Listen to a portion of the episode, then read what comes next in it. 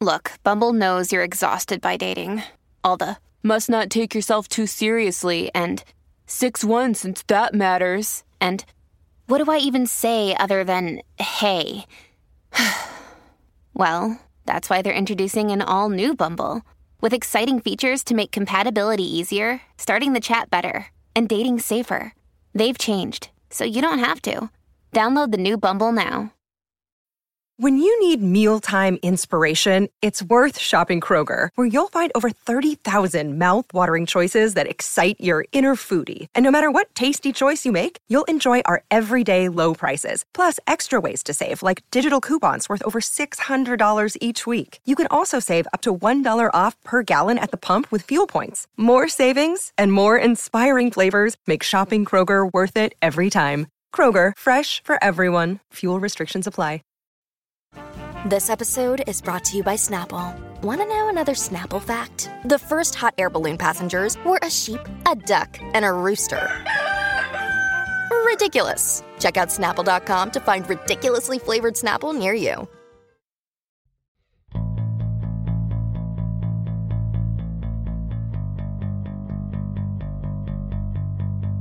Hey, everybody, welcome to Performance Anxiety on the Pantheon Podcast Network. I am your host, Mark, and I want to thank our sponsor, AKG, for setting us up with their Podcaster Essentials kit. The Lyra mic and the set of headphones that come in it are amazing. If you've ever thought of starting your own podcast, this is hands down the best way to do it. Poet Joseph Massey was kind enough to spend a little time with me he discovered poetry after a particularly troublesome childhood, which included neglectful parents and spending one school year by himself in an auditorium. He spent his time after that reading and writing poetry, corresponding with some of the most influential poets alive like Cid Corman, Robert Bly, and Allen Ginsberg, who gave him a lot of advice and encouragement. Joseph was so dedicated to his art that he wound up living alone in a shack and almost drinking himself into oblivion. And just as he was turning everything around, he was blindsided by unfounded and anonymous accusations which cost him his livelihood. But he's rebuilding and has found a strength that he didn't even know he had. But that probably won't keep him from getting texters' thumbs like Kanye. Follow Joseph on social media at jmasseypoet. Subscribe to his Substack for regular poetry fixes. Follow us at Performance ANX for regular podcast fixes. Give us a coffee fix at ko-fi.com slash performance anxiety. Merch is at performanceanx.threadless.com. Now let's ease into our conversation with poet Joseph Massey on performance anxiety, part of the Pantheon Podcast Network. This is the poet Joseph Massey. I'm on Performance Anxiety Podcast. And uh, yeah, buy my book, A New Silence published in 2019 by Shearsman Press. You can get it on Amazon. And you can follow me on Substack. Subscribe to my newsletter, josephmassey.substack.com. That worked. Okay, good. Like I said, this will be the least academic podcast you've ever been on. So. All right. we'll see. Hopefully, it'll be a fun one, though. Okay. Oh, man. I don't know what's going on with my throat today. well, what's going on with mine is that the, the wildfires from uh, the west coast have made their way all the way. Uh, the fumes and the smoke have made their way to Massachusetts somehow, three thousand miles that's, away. Maybe that's what's going on. I'm in Virginia. So. Uh, maybe, but yeah, here it's been uh, hazy skies, and uh, yeah, it's uh, from wildfires 3,000 miles away, man. That's, uh, but it's very irritating. That's amazing. You know, you'd think that stuff like that would dissipate over 3,000 miles. It's amazing. I mean, just to travel that long, a vaporous substance like that. I mean, yeah, yeah. I guess it just catches a stream and that's it. But uh, yeah, so it's caused a bit of a scratchy throat, but I feel good. Good, good. Well, I'm glad you could join me and, and discuss a little bit of poetry because I don't really know much about it. But through having a couple of poets on the podcast, I've really started to develop an interest in it. And, you know, I'd like to learn more about it. So I kind of discovered you through Twitter, through um, a post. I follow a few people that are re- apparently really big fans of yours, like Patricia Heaton and, and a few other people. And um, they would like your posts and retweet them. And I said, well, all right, let me let me look into this guy. And and uh, I liked what I've read. I don't I, I don't know much about it, but it's very interesting to me. Not not only the poetry, but the visual aspect of your poetry as well. I'm a photographer, so that kind of catches my eye when I see something that that's uh, unusual, the, like uh, some of the poems that you've you've published, and we'll we'll get into that a little later. But uh, I'm very excited to have you on. Thank you. Thanks for inviting me. And to find out where you're at now, obviously we need to go back and, and see where you've come from. And I know that you didn't exactly have it easy growing up. And you know, we don't need to go into too much detail with anything because I've seen interviews and I've listened to some podcasts and, and, and you've covered it pretty well. And if anybody is interested in going back and, and finding out more about that, you've you've written an amazing article on Quillette, and it's been published in other areas, and, and, and people have read it as a podcast. And uh, so I would recommend if, if anybody's interested in that more detail about everything that's gone on, check those out because I think you've pretty much covered everything. There's really no, no new ground that we're going to uncover by going Yeah. over it yet again. Yeah. So Yeah. where so so where did you grow up? You grew up kind of in the area that I live in right now, didn't you? Like it was in Delaware? I lived in Delaware from the age of 13 to 21, but prior to that, I lived uh, in a, an area called Chichester, Pennsylvania. It's not far from Philly. It's uh, lots of little refinery towns, dirty old towns, Right. Like the Pogues Yeah. said. like the Pogues said. Yeah. And were you an avid reader as a kid? What, what were you interested in growing up? Was it reading? Was there music? Was there artwork? Well, when I was a when I was a little kid, I was totally into action figures and totally into coming up with my own my own theater, my own worlds alone. You know, I didn't like to play with other kids so much unless it was some kind of sports related thing. And I, I was physically active, but my favorite thing was just be alone. You know, with a cinder block somewhere in a corner of a of a of a yard that hasn't been touched in forever, and just uh, play with my uh, with my action figures. But around the age of twelve, I I started reading a lot more, and uh, yeah, I, I write about this somewhat at length in the Quillette essay that you mentioned. I, I found a biography about Jim Morrison. Didn't like the Doors, didn't care about the Doors, but for some reason I bought this biography. You're more of a fine young cannibals guy, I hear. I think at the time I had FYC carved into the back of my head, shaved into the back of my head. And it was some old some old school barber did it and he hated my guts for asking him to do something so time consuming and pointless. He had no idea who fine, the Fine Young Cannibals were. So yeah, I wasn't really a Doors fan, but I became a fan of who Jim Morrison was when he was younger and because I saw myself in him as far as being a delinquent and but being smart and um and I read the books that this book said he read, and I got interested in Arthur Rimbaud, the French poet, and then really got deeply into uh, the beats, the beat generation, so to speak. Um, Jack Kerouac, in particular, Allen Ginsberg, and on and on. That's so it, it was the age of 12 in the sixth grade is that's when it really that's when I became a poet. So that's when you actually started to write your own work? Yeah, I was in a permanent in-school suspension. They they about a month into the school year, they told me don't go to class anymore. Just go sit in the auditorium. And uh, I don't think they could get away with that now. I was going to say, I don't even think back then that was legal. I seriously doubt it was legal. A lot of things that went on in that school were not legal. This is Harlan Elementary in Wilmington, Delaware, and it's a very old school. It was a very rough school, you know, full of kids who are really poor. So most of the kids didn't have much bandwidth for school itself, but they were acting out their their own traumas as well. Um, you know, and yeah, I was I acted out quite a bit and defended myself when I was challenged. Um, and they knew I was smart, and they said, "Just go, sit in the auditorium, and it was this very old auditorium, really kind of beautiful, almost like sitting in a church or something. You know, I, I really liked being in that kind of solitude, and uh, that's where I started writing. They just left you alone in there. Did they have teachers come in and try to teach anything, or you're just there by yourself? There was a music teacher who took an interest in me, and she would drag me out of the auditorium occasionally, and she would have me help her do things in her classroom. Wow. Yeah, they thought I had some musical talent. Some the band teacher said I had a horn lip, and he tried to get he tried to get me to play trumpet, but, uh, there was no practicing trumpet in a you know apartment building, you know. And then with my mother and stepfather, they just they couldn't handle it, and I, I couldn't really take the trumpet to like the courtyard in this complex of apartment buildings. It just would have been uh, too embarrassing for me, so I had to give it up. That hornlet. I've never heard that. That almost sounds insulting. It does. you got that's probably horn something lip. else that's illegal. Yeah. Yeah. Yeah.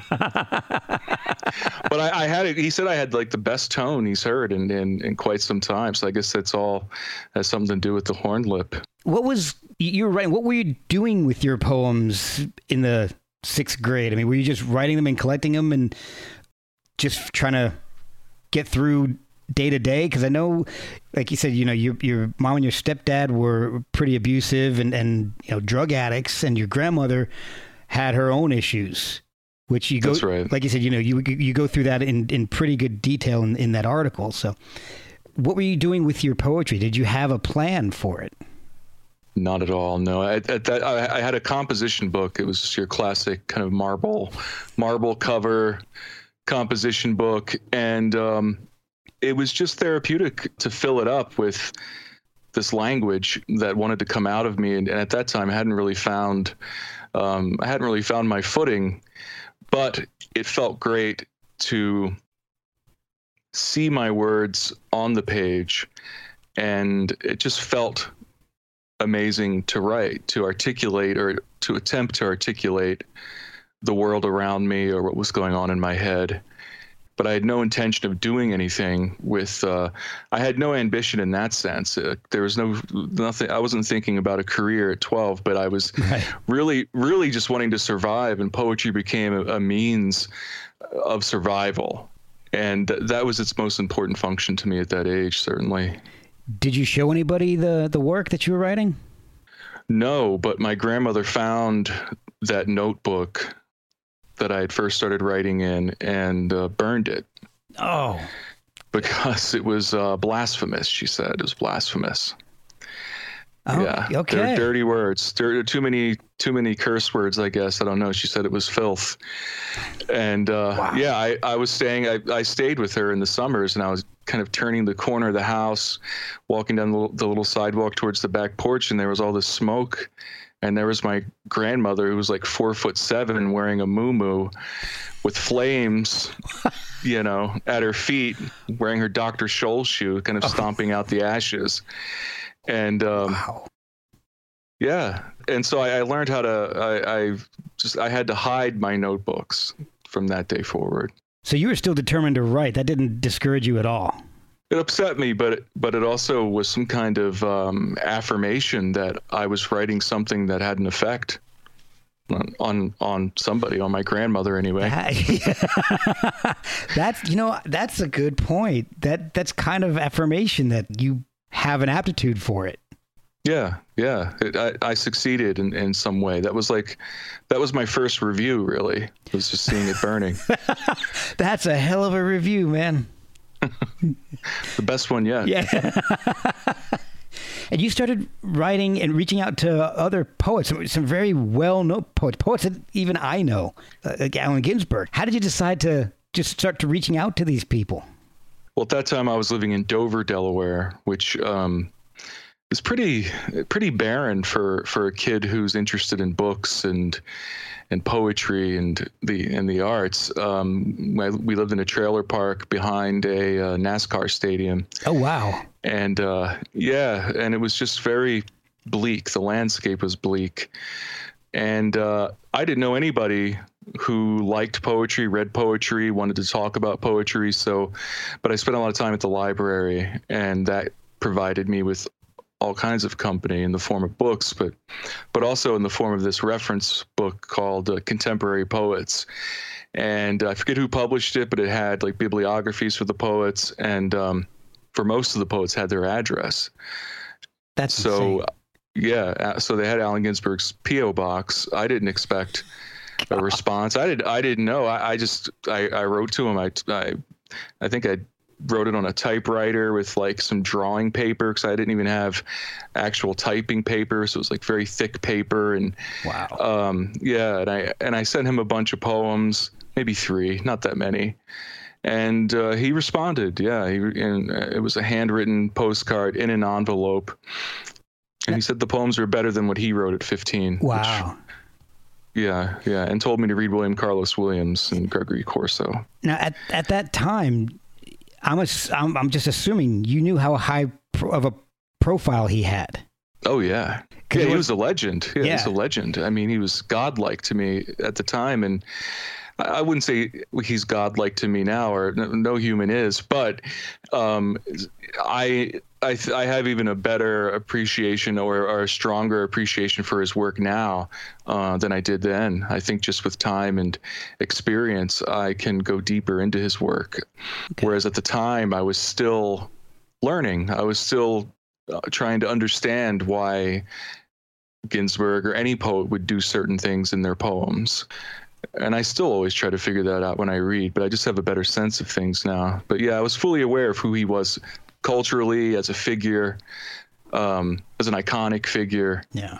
and uh, yeah, I was blown away to get that to get that mail from him. Oh yeah, that But- had to be amazing. Yeah, but nobody in my family had any idea Jeez. that, they, I mean, I told them, but they were just were like, oh, okay, Whatever.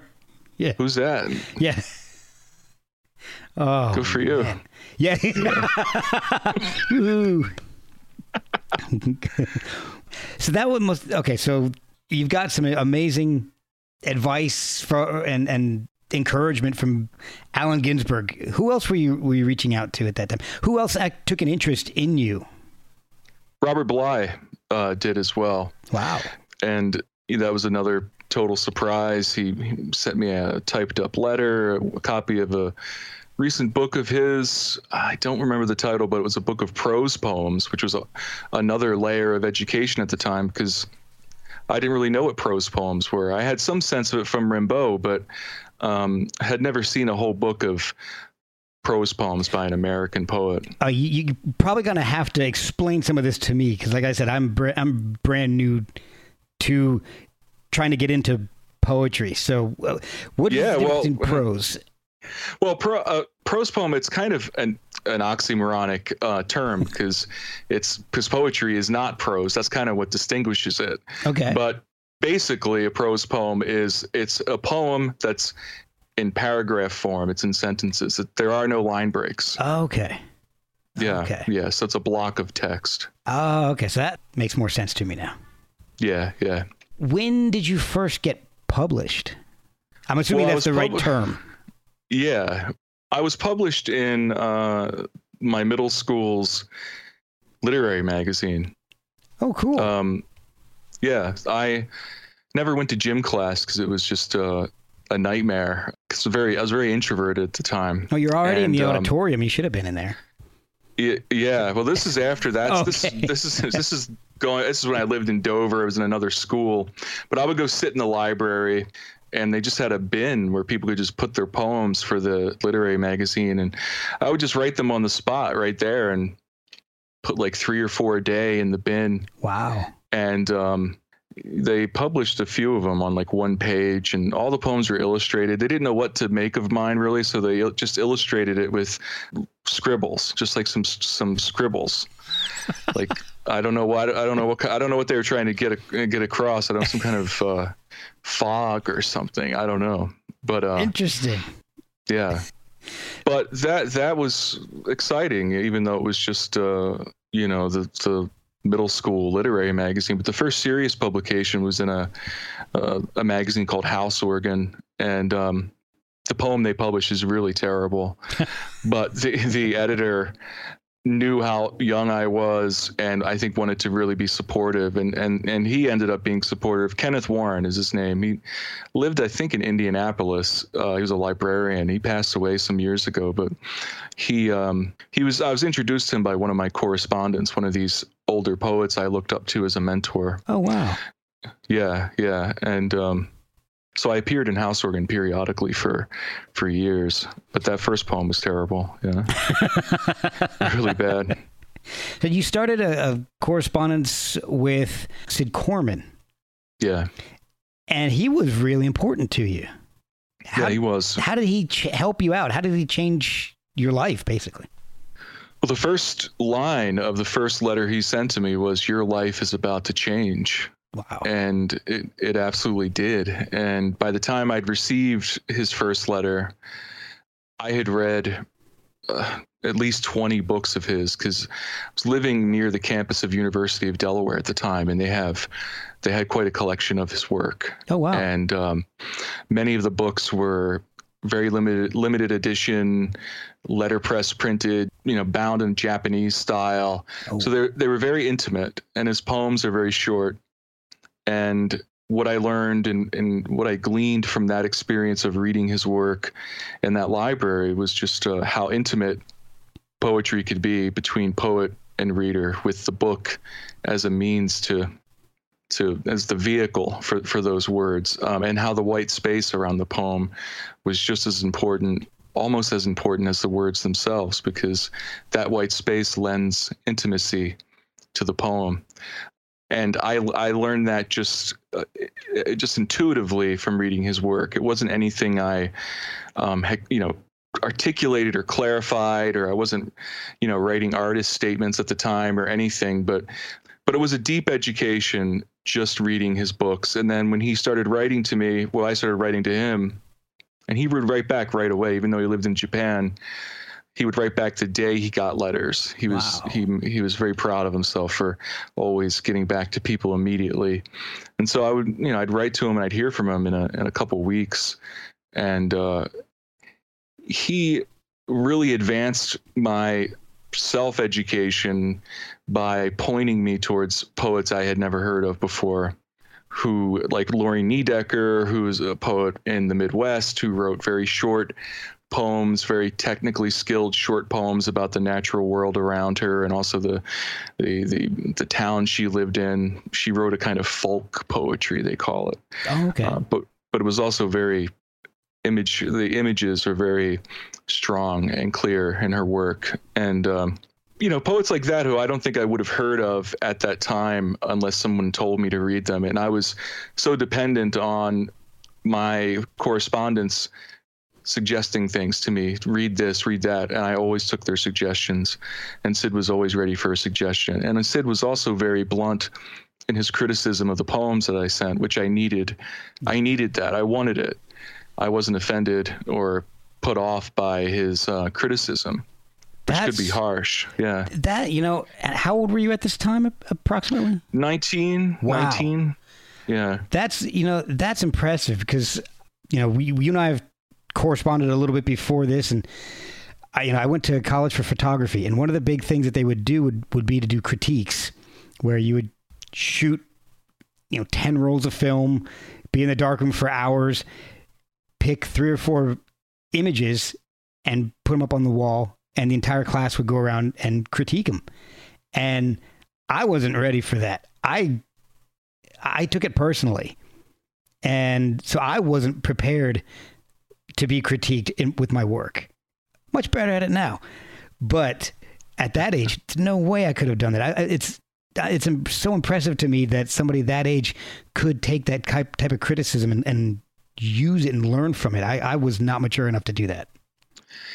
I think he respected it that I was able to take the criticism because he, I, I, you know, he was always very critical. He was the editor of a very important uh, literary magazine, really a seminal publication called Origin, and he initially accepted work by submission. People could just send work, whoever could just send work to Cid for consideration, and um, he rejected one woman rejected her poems, let, gave her some comments that were typical Cid. They were they were maybe kind of sharp, but he writes about it in the introduction to an anthology of of stuff that was in Origin. He said that this woman uh, threatened to kill him, basically. Whoa. Yeah, yeah. He got death threats for it. So that, at that point, he decided he was only going to uh, solicit poems from poets for Origin. There would be no more open submissions but yeah, he would still get he would get some very um, dramatic responses from people who did not like his criticism. Um,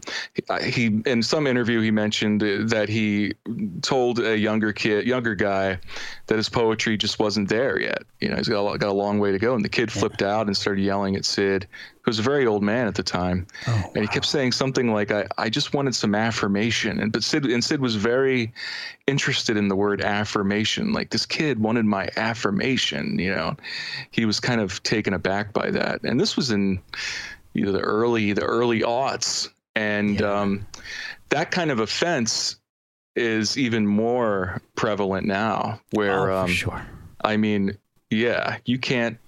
I mean, these are people graduating from MFA programs. You'd think they'd be ready to get some critique because they've spent, you know, three or four years in workshops. But in workshops now, in MFA programs, you can't really be honest because you'll offend oh, someone. Yeah. And you can't critique things anymore. It's just, it's unbelievable it's a real disservice to, uh, to say the least. It's not just a disservice to the art, but it's contributing to its decline culturally. Poetry's always had a hard time kind of at least seeming to be relevant. I mean, I think poetry's not going, I know poetry's not going anywhere. It's always been a kind of underground current that's essential. You know, it's part of that stream that goes that culture goes downstream. Poetry is a major part of that that ecosystem flowing, and um, but there are so many poets or qu- poets quote unquote that uh, I just did air quotes, which is terrible. punch, punch myself. I'm glad this isn't video, but yeah. yeah, air quotes, you know, poets who um, graduate from these programs. It's something like it's thousands every year they don't know how to take criticism. They don't know how to criticize. They don't know how to how to articulate why they don't like something or even why they like something you know? Yeah. they, it's um and i think to be an artist you you you have to be able to take criticism. Otherwise you're just not going to learn. And it shows in their in the work that's being published predominantly now in, in major journals. It's just not, it's really not about the language. It's more about politics. Well, and what's going to happen is you, you've got all these artists in, in various medium, you know, not just poetry, but in, in a lot of other mediums where they can't take the critique. And so they don't learn from it. And so the generation that follows is going to be uncritiqued because this generation can't they can't put into words what they like or what they don't like about the work that they're being shown. And so it's, I see it maybe getting even worse. Oh, I think so. Yeah, it's going to continue to get worse. And what's the, you know, it's got to end at some point, or or or or turn into something else. I don't know. I don't know what's going to happen with the MFA world, but um, yeah. I I wish it would just collapse completely. Yeah, I, I never understood why, uh, and, and I have friends who did this because I went into photography to to do it commercially. I mean, I love the fine art aspect of it. I do a lot of it now because I I don't I'm not a professional photographer anymore. But I had friends who were going through the fine arts program, and I, I was always curious as to what they expected to achieve by the end of it. And nobody could ever really give me an answer. It's the same in poetry. It's like, what do you what do you want out of this? Because, you know, out of the thousands that graduate every year, it what two percent, one percent will actually get a job teaching creative writing. Yeah. So it can't be about that.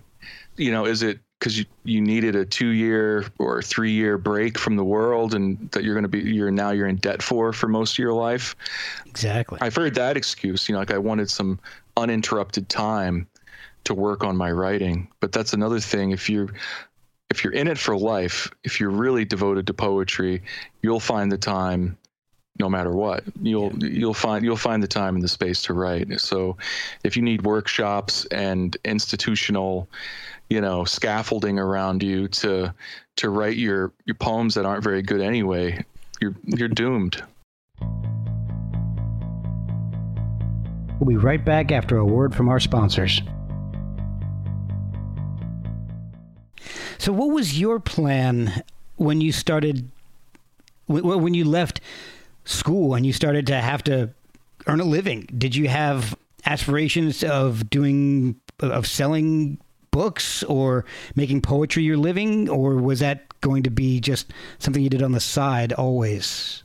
I never expected to make any kind of living off of poetry, and I didn't really expect to live very long because I, the environment that I came out of didn't provide me with very many tools to survive. And I left home at a pretty fairly young age. I, I was 18 or just turned 19 and lived in really terrible rented rooms with with pe- you know people who were not well, and that went on for most of my early 12 well for a few years and then when i was 22 i moved to uh, the coast of humboldt county california with a girlfriend. Okay. And got away from delaware and philly got away from family. And um, you know we were splitting the rent. It wasn't that expensive. We were renting a, a, small Victorian house. We had plenty of space.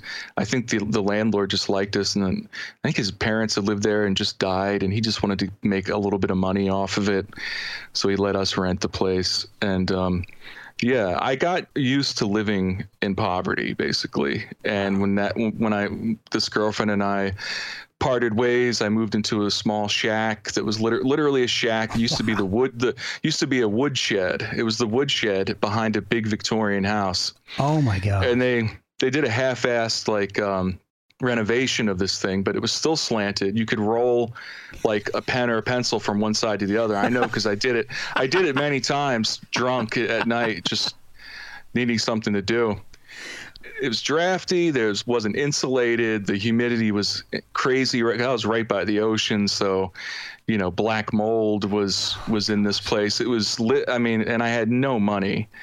I was barely able to pay rent, and yeah, it was those those years were extremely painful, and that was um, that went on for four years, five years wow. of just in, intense, intense poverty. But I didn't stop writing. I that wrote throughout the yeah no I didn't know I I nothing ever has deterred me from from writing nothing's ever been so bad that I didn't or don't feel compelled to write it's a way of seeing the world it's a way of being in the world and without it just as when I was a kid and now I'm 42 but it's still a means to a, a means of survival a way to survive you know, it gives me a sense of order. It gives me a sense of purpose. You know, it anchors me to the world, and it's what I needed because I was in such dire straits in the shack that if I hadn't had poetry, uh, who knows what would have happened. Um, and that's that's been the case several times in my life. If it weren't for poetry, I don't know where I would have been. Yeah, I mean, it's it's a safety. I mean, you you came from an environment of substance abuse and suicide. Yeah. And that's to not succumb to. I mean, I, I know you, you had the, the problem with alcohol, but you obviously don't have a problem with suicide right now because I'm talking to you. So that's right. So you know, poetry has definitely helped you see through that. It's it's amazing that something like poetry, like an, like an art form, can guide you through times that are so difficult. It's it's amazing it's an incredible gift. Yeah, it's the yeah. greatest gift in my life, poetry. And you know, that's we're jumping ahead, but when but when I was essentially um, canceled, I'm doing air quotes again, canceled. that's good for podcasting too. yeah, yeah, I was canceled, but it, and I think some of the people involved in that thought that I would just stop writing poetry, and it's like, it, it made me want to write poetry even more because I needed it more. You know, I needed I needed to feel grounded in the world in a in a very serious way, and in a very immediate way. And there's nothing nothing like poetry that does that for me. Uh, so yeah, I wrote a book during that experience. It was um, yeah, it didn't. They didn't have the the effect that they intended to have. Didn't uh, pan out.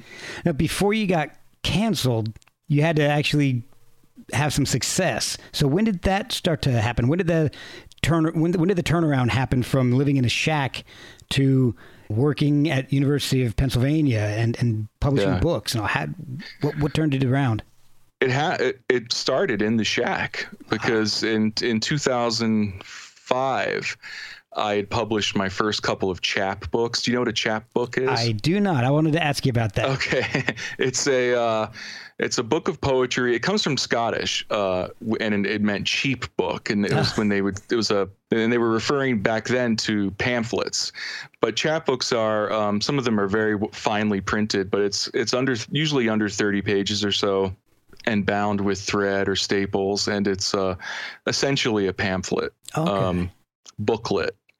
Uh, and it's kind of like it, to, to compare it to music. It's like the e, it's like an EP, and then a full a full length book is the full you know that's the full length album. okay. And um, yeah, I published a couple uh, chapbooks. I self published my first one, sent it to poets who I admired, and a well known poet who had a well known blog at the time. People were it, this is when people were blogging. This Right. is uh, you know in the early 2000s. there was no social media, and he wrote a uh, really wonderful review of of my very first chapbook, and that you know people started writing to me. My community started to to grow and then that led to the next chapbook and then the chapbooks led to my first full-length book i have a publisher in england.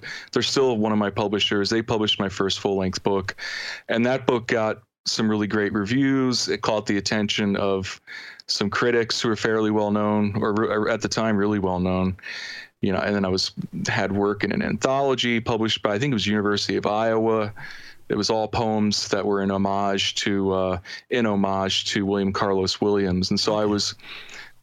It was while I was in the shack and publishing these chapbooks, and then the, the full length book that things really started to coalesce in ways that I wasn't even fully conscious of because I was still drinking, uh, like you know, all the time, and Wow. still had still had this um, drive to not survive. Like it was comfort to me to think that I don't have to endure this forever. You know, I didn't think I'd make it to 30. Wow. And um, Jeez. That made me feel good, which is a terrible thing. Um, I mean, it's a, you know, it's a, and it's amazing that I wrote the, I wrote three books in that shack. I don't know how and, and the hell I did it. It's solely because the poetry was an anchor for me when there, there wasn't one Wow. Um, because you know I didn't have anything socially. I had to steal food to survive. Um, yeah, I had a really kind neighbor who I was great friends with, and you know, if she had like a box of stale cereal or something, she'd give it to me. But Joyce, if you're listening, thank you. I know you, you gave me a lot more than than stale cereal. You know, if they had a barbecue, they'd spare me a you know a, a leg wow. chicken leg gosh. yeah barbecue chicken leg or something no she was but you know i i had basically one friend who was my neighbor and her cats were very close to me i was close to them um and that was it there was no there was no poetry world in in arcata california um so i was still very much alone and uh i i spent eight nine years in the shack Wow. yeah yeah Oh my gosh. and, and towards the end of that stay, I, I started to, it dawn, you know, it was, I was beginning, I was becoming cognizant of the fact that I was wrecking my body with drinking. And also became, I was, I had a therapist who diagnosed me with PTSD. So a lot of things started to make sense. That a lot of the sense. symptoms I was having. Yeah. It's like the, um, hypervigilance. Like that was like when I read about that, I'm like, holy shit, like that's so that's what that is. You know, when- when I'm walking down the street and there's a loud noise and I feel like I'm going to die, my heart starts racing. It's like I'm not crazy. You know, this is actually part of trauma that goes back to I don't know, probably before I can really remember. So that was when things really started to turn around at that point. I guess when I was like 28, 29. So- yeah. do you have a process to your writing? I mean, are you do you find something you're inspired to, to write about and then write, or are you just constantly writing and then trying to fit what you've written? You know, this part will go with this poem, this part will go with this poem. Is there a set process? not a set process, but but generally there's there's a process, and it starts with writing in notebooks. Uh, you know, real like paper, hard copy notebooks. Okay.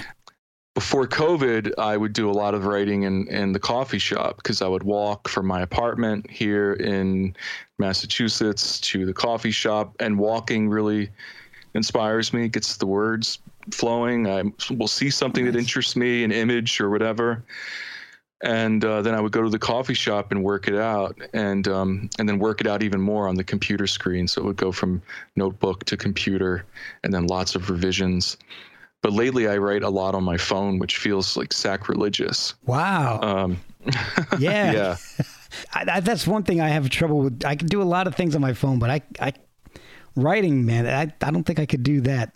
I need to I need to cut it out because well, a friend of mine warned me because I'm also I'm writing a memoir as well, and and I was writing some I was writing the memoir for a while, drafting it on my phone because it it gave me separation from like sitting at a desk and feeling like I was doing a job, and so the words just kind of came out. I was writing about traumatic events, and so it felt easier to just kind of I could type very fast with my thumbs. And anyway, a friend of mine warned me that uh, Kanye West blew his thumbs out from texting too much.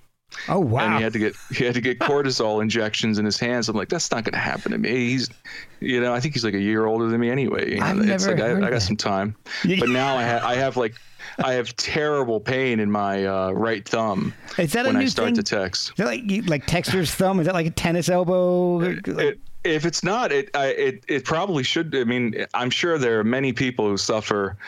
Maybe they don't actually, because I think the, the people who use who to are typing with their thumbs as much as I do are probably teenagers who don't have to worry about, Oh. you know, uh, burning their thumb out. See, I did that. I got one of those swipe keyboards. I, I just swipe, and that's why I get so many typos on my texts and stuff. You should see how. Oh, all right. I'll tell you a quick story. I'll probably edit this one out because I told this a couple of times. And but uh, I had a chef on the podcast. That is an enormous mug, man. Holy God. I drink a lot of water. I started doing that too, and because my doctor said I really should, and my wife, she's like, "You got to drink more water." All it's doing is making me pee more. Just, I don't really feel a big benefit. I'm just going to the bathroom more. anyway, I had this band on called Vast Robot Armies. Awesome guys. And one of the guys is a bartender at a restaurant in Kansas City named the Belfry. And he's like, you, you know, you should have my boss on. She's awesome. She's really creative. I said, okay, who is she?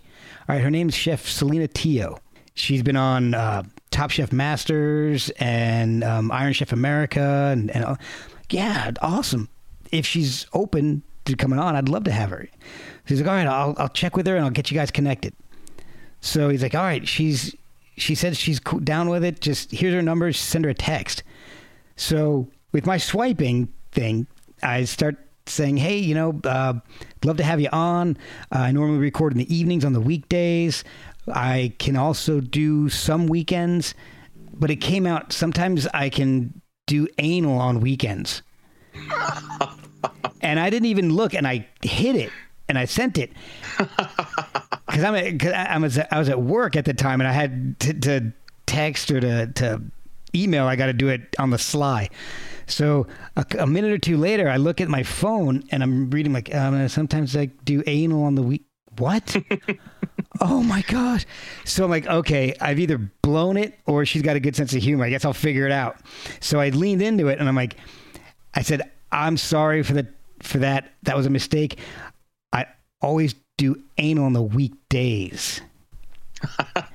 and because uh, I figured I've, I've either blown it or she's going to be cool with it. And she just sent me back the, the crying, laughing emoji. She said, "Weekday is fine, but let's just keep it to the to the podcast."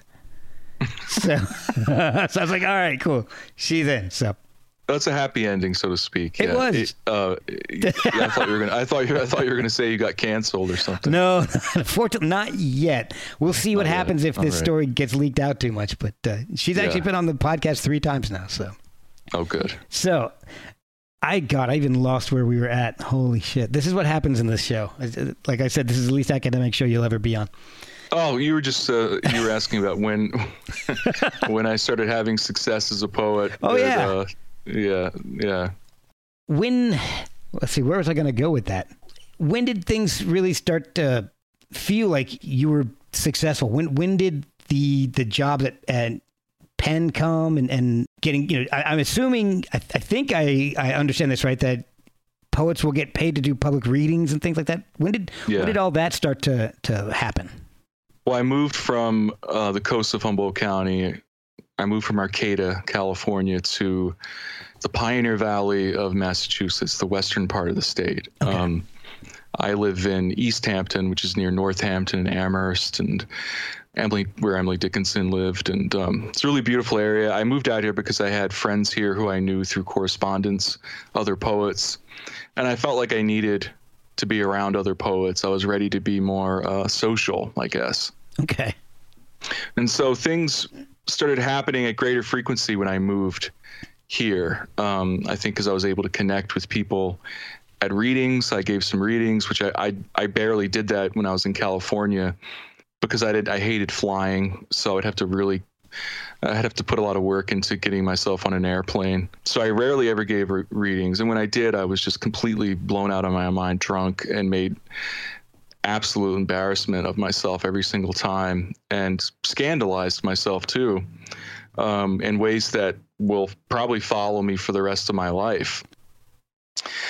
Yeah. And so when I moved out here, a very good friend of mine said uh, he arranged for me to read at a local kind of literary salon type establishment. And, uh, but he said, you cannot drink before you read. You got to promise me you won't drink before you read. And, and, and I, I agreed and uh, kept the promise. And it felt so much better reading sober.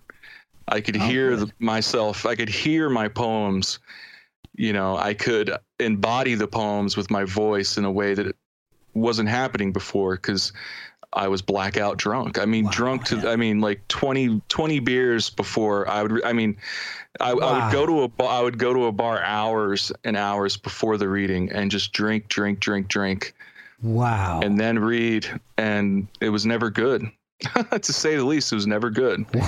um, Oh, so moving out here, having you know friends face to face who who cared about me, I started to really change my life. Went to AA, stopped drinking, totally stopped drinking, learned meditation, which really was so helpful and still is so helpful to this day, especially in dealing with you know the, the PTSD symptoms I was talking about, the panic attacks, oh, sure. anxiety so I started to really develop a spiritual life too. And as I was healing physically and healing spiritually, the work improved. I think it, it progressed, and more opportunities came to me. You know, I had a book accepted for publication by Wave Wave Books, which is a pretty prestigious uh, small press in the poetry world. Okay and it was that book that that really blew up. This was in 2015. That book got reviewed in the New York Times, got a glowing review in the New York Times, uh, various other major publications. So I started getting more invites to go read. You know, I would travel to read. I started to like it. Oh, cool. I and it, it didn't really hit me that I could have a life in poetry that could support me until I started doing those readings, which would pay me, and then I started working for University of Pennsylvania, which was amazing. I loved the program I worked for. They would bring me down to Philadelphia a couple times a year, treat me very nicely, and and I knew that I could make a life out of out of poetry. And that life in poetry ended the day the cancellation campaign started. Right. Uh, yeah. And I knew it was over as soon as it started. And it was it had only been a few, well, three years. It had only been three years where of me really trying to to build a life. You know, I didn't want to commit suicide. I didn't want to die before a certain age anymore. I no longer got comfort from thinking about taking myself out. You know, it's like I wanted to live. That's good. I wanted to live. I wanted to write. I, I was enjoying teaching. You know, I never expected that wow. from myself, and then it was it was it was gone uh, in in an instant. That oh, like I said, we don't really have to go into detail about this. Anybody who's interested, there's there's more than enough resources out there, more than enough interviews you've already done and gone into great detail on this. And at some point, you've got other things to talk about. Yeah, we don't have to go into to in, into it, but there's enough resources out there. No, you've done a bunch of podcasts and interviews about the whole cancellation situation. But if you want to give uh, just a brief overview uh, as to what happened, you know, you can you can go only go as detailed as you're comfortable going. When I was living in the shack and drinking, I made uh, quite a fool of myself on the internet most nights. I made many enemies that way. Uh, I made many friends that way. Um, I was provocative. I was angry. I would start fights online. I would write manifestos.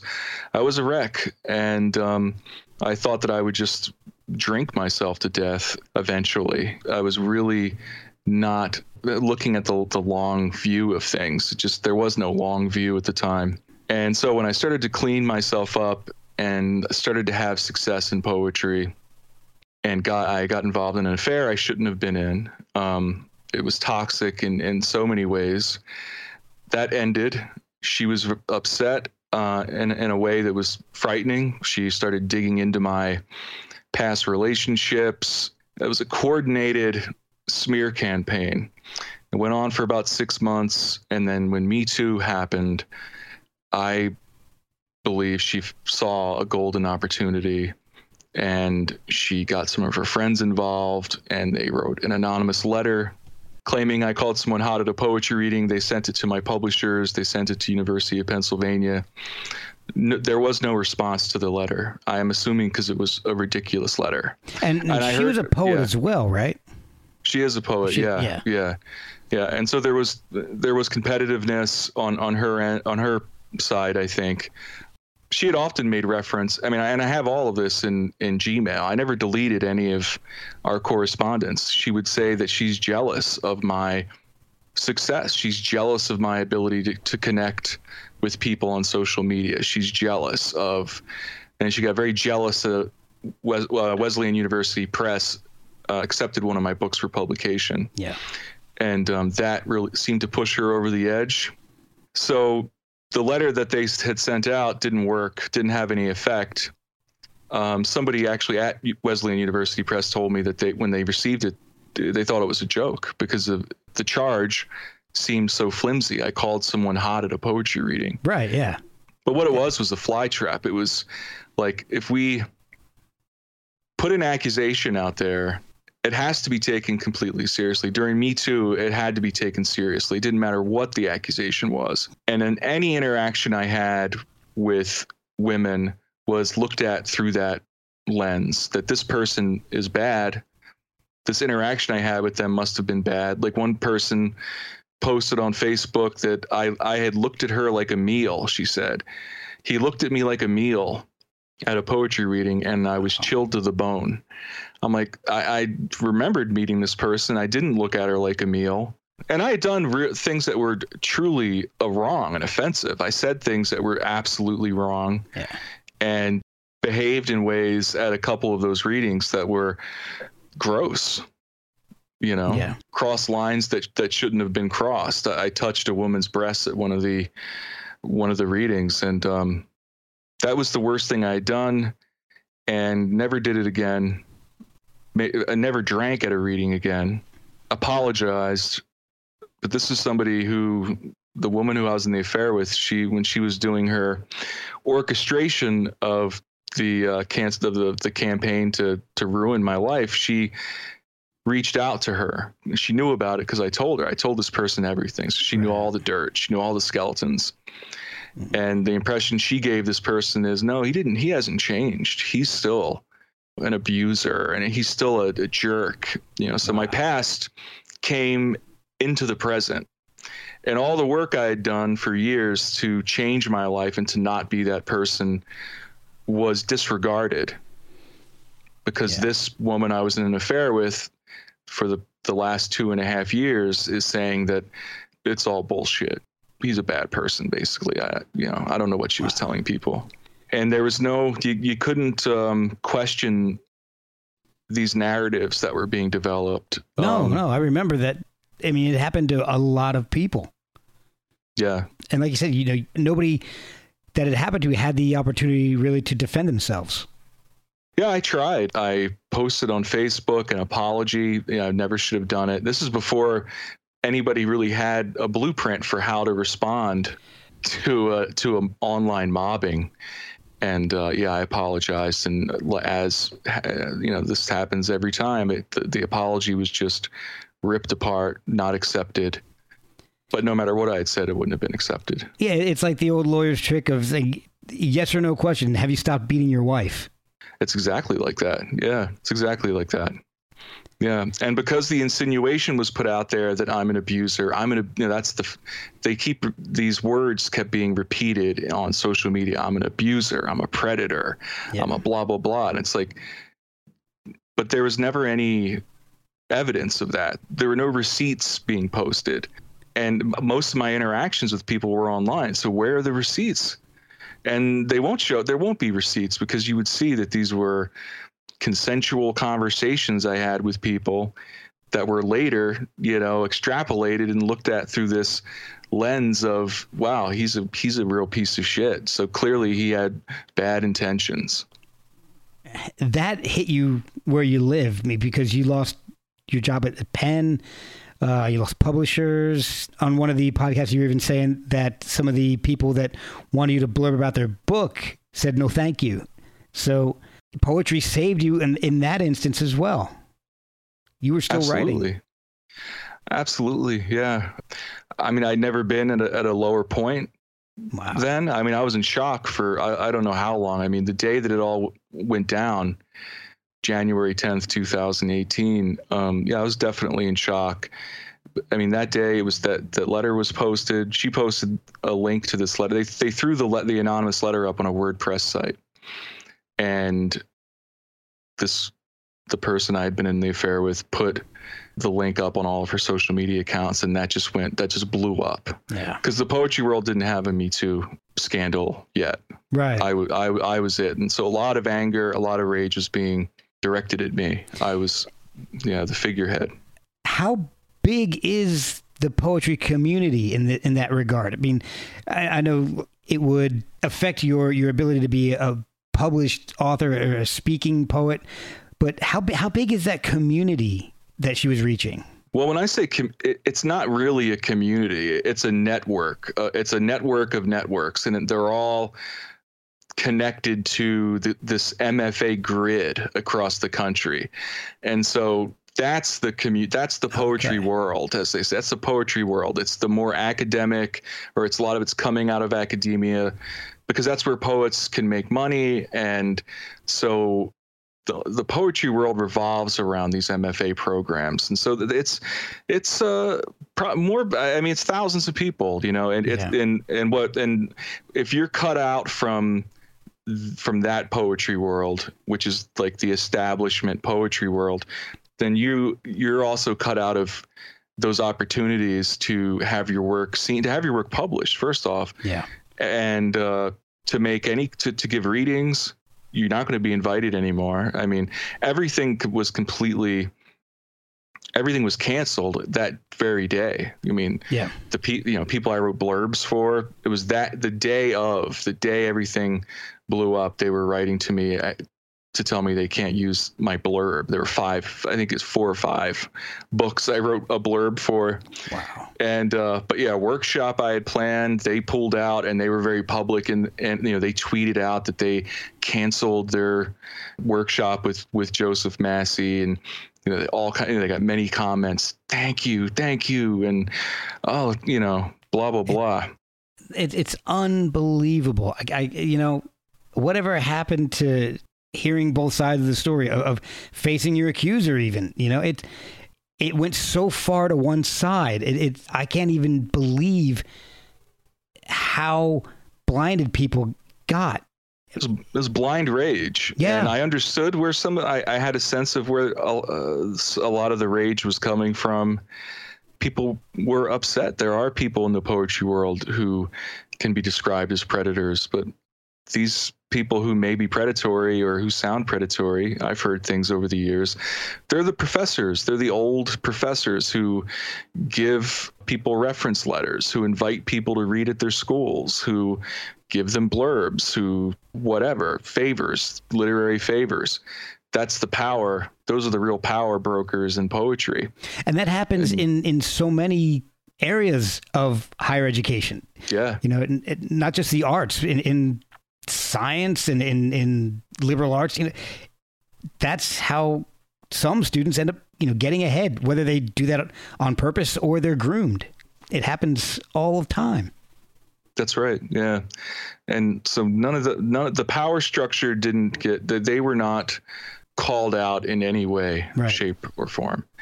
And they tried to they put that on me. They they were also make, trying to make a case that I had I had abused my power in the poetry world. I had power. And if I did, it beats me because I wasn't a publisher. I wasn't a curator of a reading series. I, I wasn't judging any contests book contests are a big deal in poetry. It's yeah. how most people get their books published because there's a reading fee, and the reading fees keep they help support the MFA programs. It's a vicious vampiric cycle. Wow. Oh my. And I, I, I wasn't tapped into any of that, but they they had to make the case that I was powerful, and um, yeah, there was no fighting the narrative. There's no fighting it. So it's it kind just, of like the Wizard of Oz. You know, pay no attention to the professors behind the curtain. Look at this guy over here. Yeah, and and and I like I said, I mean, I admit I I've admitted before Me Too, like talked about what a wreck I was, you know, and yeah. I did things I regret, and I was very public about getting sober and changing my life, and so my shit was out there. Yeah, you know, just to say, I, I it's not like I um, and I know I I, I realize I'm not I'm not saying this, and I don't even know why I feel that like I should emphasize it, but yeah, I was a deeply flawed person who did things that were regrettable. But did I do things on the level and scale that they were implying? And it was all done through implication, calling me things like predator and blah blah blah. Well, wh- what are the examples you have of this? What are you talking about? Nobody had anything. Most of it was done anonymously, right? All anonymously. Anonymous. This one horrible article published in a now defunct uh, online magazine written by a, a, truly an activist journalist who had tweeted many times i hate men and all kinds of shit like yeah. that and i gave her an interview stupidly because i was desperate to be transparent that was what i wanted to do well, yeah, I never should, yeah you think that that can help that that's what i should do I mean that that's a, a, natural reaction. All right, let me explain my side. Let me let me tell you my, my side of it. Yeah, my heart goes out to people who are in that same position and when they start apologizing and you know there are people who respond don't apologize why are you apologizing it's like you have you don't you don't understand when you're being attacked in that way it is an instinct to to let people know that I'm not that. I'm not that. Per- I'm not a predator. I'm not. Uh, you know, I am say a safe person. I'm not. Yeah. You know, it's like it's, yeah. So yeah, but that article that was written, if if you look at it, I mean, it's an exercise in bad faith journalism. It, yeah. all of the people have pseudonyms. There aren't any clear uh, accusations.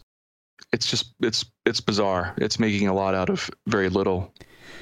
What has happened since then? Are you, are you obviously you're still writing? Has anybody turned around and said, you know, we shouldn't have done what we did? You know, either publishers, employers, or accusers. Has anybody done an about face and brought you back? Well, no, no one's brought me back. Wow. That's the thing. I, I do hear from people occasionally, people who ghosted me or unfriended me, or and they apologize. They they say they realize they it went too far. They say lots of different things, yeah. but they would never uh, they would never say that in public. They would never defend me in public. Even wow. now, three three years after the fact, they still won't and uh, never will probably. And I did run into one of my tormentors who lives in this town. Oh wow! And I talked about this on another podcast, but just briefly, I mean I sort of know this guy. He's just an acquaintance, and I don't know why he he latched on to me. Like he he really seemed to enjoy kicking the shit out of me online.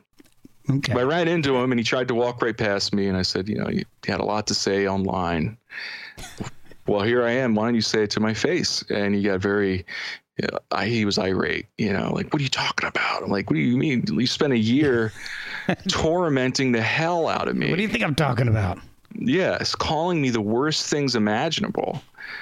And uh, any, we went on a we went for a two hour walk. Wow. And he ended up apologizing. Oh, And yeah, and I felt I felt pity for him because he's a, very weak, broken individual, and I forgave him. I, t- I told him that I forgive you. I don't want bad blood Yeah. with you. You live in the same town. I'm not holding any. I'm not going to hold a grudge oh, for you. anymore. Yeah, that's and that it meant a lot to me to have that conversation, um, even though what he did was terribly wrong. It doesn't let him off the hook, but forgiveness isn't really about you know absol- absolving someone of of the things they did. It's really about letting your own self off the hook, not letting yourself be angry anymore. Yeah. You know, seeing that person as a human being. So Maybe one day So, they'll yeah. come back around and they can see you as one as well. I hope so. I, I hope that conversation had some effect, but uh, but other than that, um, no, it's not like I do hear from people fr in the poetry world often, but it's always just private. Right. You know, no one's no one's asking me to send work to their magazine or whatever. you know that's their loss because from what I've been reading, it's amazing. The I, I love the way you visually shape poems. I mean, there's there's an art to the placement of the word on the page. The negative space on the page was just as important as the words themselves, and it's just amazing what you're able to do. I, I've, I'm looking at one of the the poems right now. Contain the uh, line you wrote that really has stuck with me, and I, I my favorites so far. I'm going to air quote myself here. no thing until detonated into its word. That one sentence, I, it's detonated into its word. It's just that struck a chord with me, and it, it's it's making me think about things a lot differently. Just that one line, something that isn't it's a thing, but we we don't make it a thing until we give it a word. And the, the way using the word detonated was just amazing to me. That that really struck me. Thank you. Yeah, I think a lot about how language shapes and informs the world we're in, our sense of a world, and what would this world look or feel like without language? Would there be a world without language? You know, without Right. this system of demarcating things and classifying them you know would would these would objects have would objects be have their own independence anymore like it's, it's like with language we can identify things and we can find our way through a world that is still always bewildering but um Yeah. language is uh yeah, I don't know if there's a world without language. But I think about that all the time. I suppose there is. I mean, in a very you know literal sense, but it wouldn't be the world that we know now. No, and unfortunately, I think that language and writing in, in general just doesn't seem to hold the value that it used to. And I blame the internet for that. I mean, if, if you read, pick up any article online and you can pull out five, ten typos, nobody Oh, yeah. edits just for basic grammar anymore. I, and I, like I said, I, I just kind of I blame the proliferation of online magazines, I guess, and more air quotes, for uh, for that. I, it's like quantity over quality. Yeah, yeah. Is that the same with, with, with modern poetry? I know you've been very critical of American modern American poetry. Is that being affected in the same way? Yeah, and, a very uh, actual, and actually in a, in a literal sense, uh, there was a poetry movement for that went on for a few years uh, called alt lit, like alternative literature, and they their whole thing was using like internet language, typos, emojis. It's as terrible as it sounds, and um, it, I think that had a real influence on the next crop of poets that came up, where they're really the the the la- their language lacks a certain integrity as language. It's like a painter who never learned how to draw. It's like they don't have the basic ability to write a good sentence, to write a strong sentence. You know, could yeah. they do that? Probably not. I mean, so the work reflects in a way the uh, fragmented attention span of of of someone who basically is gro- who's grown up with with computers, with cell phones, with with smartphones, with social media. Um, I think it's had a detrimental effect on poetry, but but also eh, eh, the poets who take poetry seriously as an art form and not just as a vessel for self-expression um, maybe this is me being optimistic. I, I am drinking tea here. Uh, the caffeine, the caffeine's coursing through my veins, but uh, maybe the real poets sh- will shine even brighter when kind of these chips start to fall. The chips of this, you know, the culture war, so to speak. I mean, I hope to God it it ends at some point. Yeah. You know, with the with the pendulum on the other side, not too far on the other side. not smashing through uh, the through the wall on the opposite right. end, but just kind of stabilized. Poetry's po- real poets are uh, will always exist as long as they are human beings. There will be real poets. Will they necessarily be successful? Would I have been able to have the success that I had in 2000, in the early 2000s? or the early te- teens, I guess they would say. Yeah. you know, the, getting the books published, working for you know, getting readings, UPenn, blah blah. Would that be even be happening now for me? Probably not, because of who I am. It's uh, probably wouldn't wouldn't be happening. And I'm not opposed to people wanting to diversify their magazines and and and their, their MFA classes and whatnot, but there's something um, destructive in about identity politics when it meets art, and it's not just poetry; it's the other arts as well, because the politics tends to override the actual art, the writing, or the painting, or the music. It's it's more about the political message is What's you know has it's front and center, and um, yeah, yeah, and that's why I believe that somebody like you or the next Ginsberg and, and is not going to come from an MFA program because that's not what they were about. They were they didn't go through that to learn poetry, how to how to no. write poetry. So you can't expect the next per, the next revolutionary, influential poet to come through that program. It's going to be somebody who who's completely outside of of that whole community. Yeah, or or someone who got kicked out yeah. of an MFA program and like saw the light or something. I don't know, exactly. but you're right, and I think that that MFA bubble is not sustainable. It just seems uh, how much longer can that go on, especially yeah. if we enter another lockdown. I know a lot, you know, some a bunch of MFA programs ended up closing due to COVID. It was the only good thing about COVID. Yeah, well, that so many people were available to do my podcast. yeah, yeah. Well, yeah, I've never lost hope, and I've I've never lost hope in poetry, but I have no hope, no hope whatsoever when it comes to poets. You know, um, poets are the worst thing about poetry. there are too there are too many of them. Oh wow. The other thing I wanted to ask you about about your poetry specifically is I can obviously see how visual aspects influence your poetry.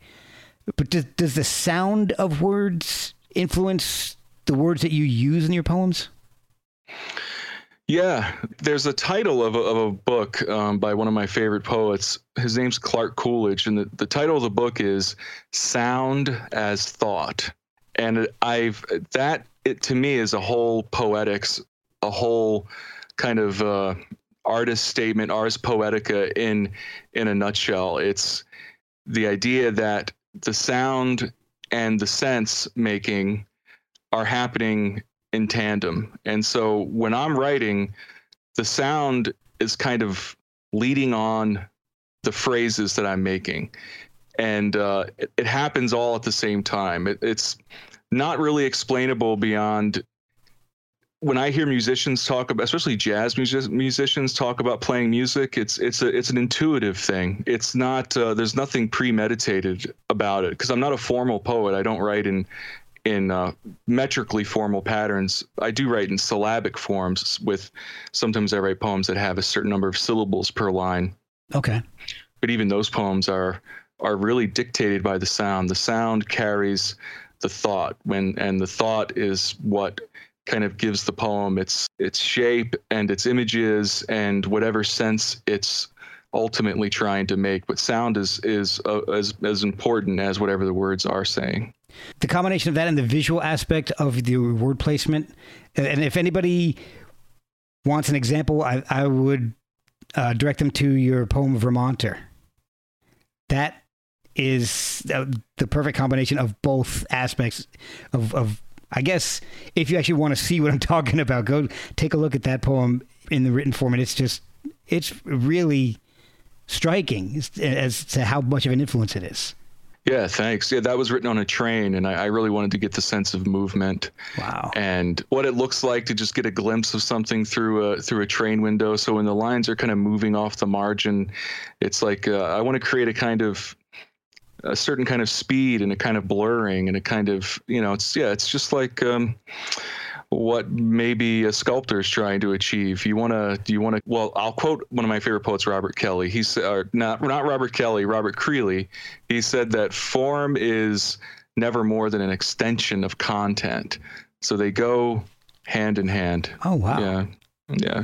So when did you get into photography? It's interesting you ask in the way you put it because I, if it were like three months ago, I would have said I don't do photography and I don't want to talk about it because all I do is take pictures on my phone and put them on Instagram. So I don't, you know, I'm not a photographer.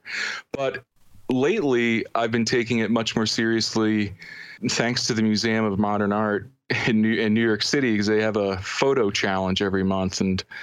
Oh, they put out this. They, they they put out a call for people to, to take pictures of light and shadow in dramatic ways. I don't know. I, but that got me going because I love taking pictures of shadows and lights and light and angles and lines. I like lines. Yeah. I like how I, and I like to find the balance. Well, you've got an there. excellent eye.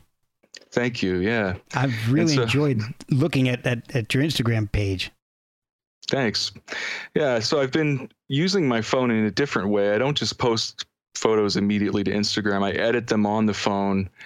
And so now I'm just really want to get down my sense of what composition means.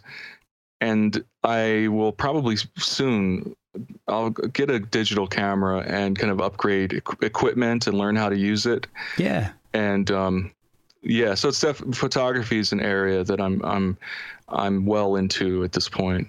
You have a, a newsletter that you put out every well for for subscribers like every two weeks and then you can do a paid subscription where you, there's more.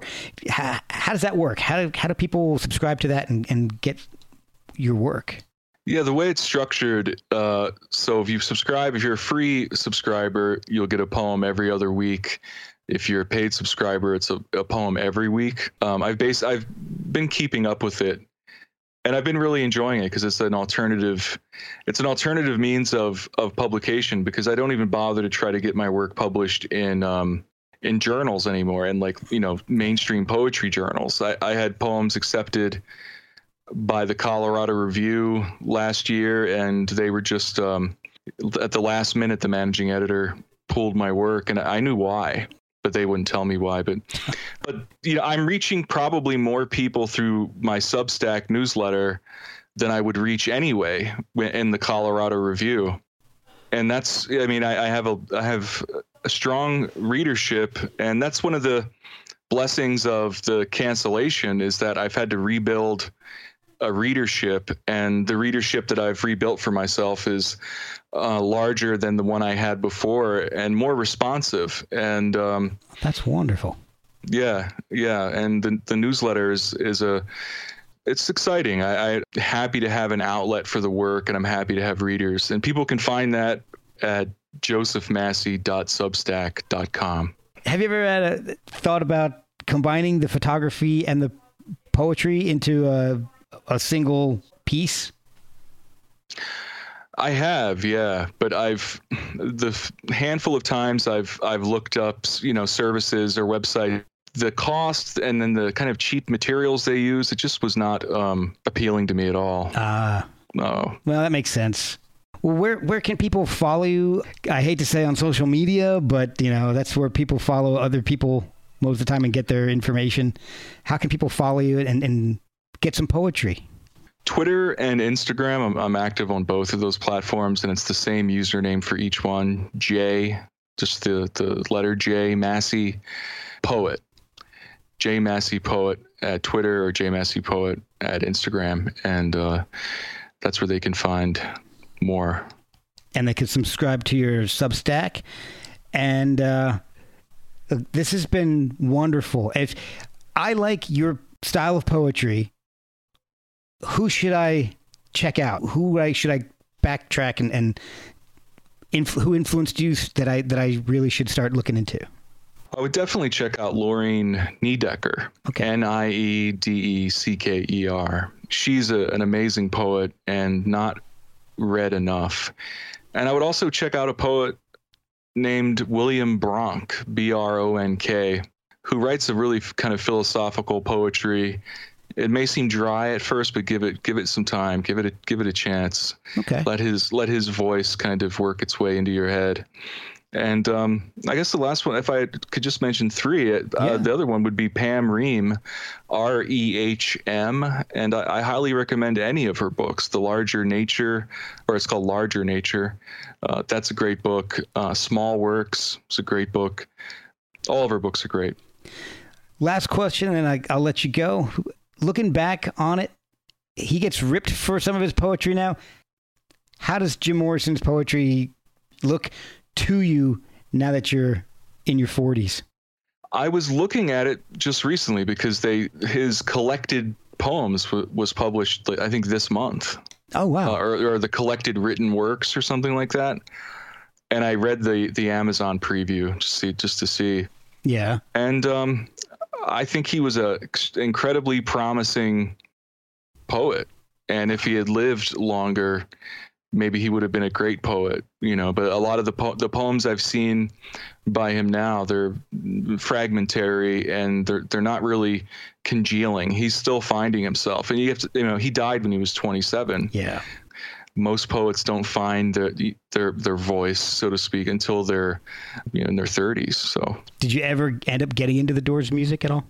Yeah, very yeah, very deeply actually, oh, cool. and I, st- I still really like the Doors. I mean, I, I, yeah, the Doors are the Doors are great. I, I think underrated. I think they're an amazing band. Yeah, I, th- I think they're just they're so unique. Their sound is just so unique. No, no one has done what they've done before or since. You, you can't replicate that sound. You can't, and they're just amazing musicians and are completely unique and eccentric. You know, with I mean, Ray Manzarek played the bass with one hand and the bass keyboard with one hand and the keyboard with the other. I listen to live recordings and it just boggles my mind how he could do that. Yeah, they're great. Well, I would love to have you back on anytime. If- well, and we'll stay in touch. I, yeah. I you're a decent guy, and I, I really enjoyed. I enjoyed the conversation, man. Oh, yeah. To hear a poet say that makes me happy. Yeah, it was great. yeah, I really appreciate it.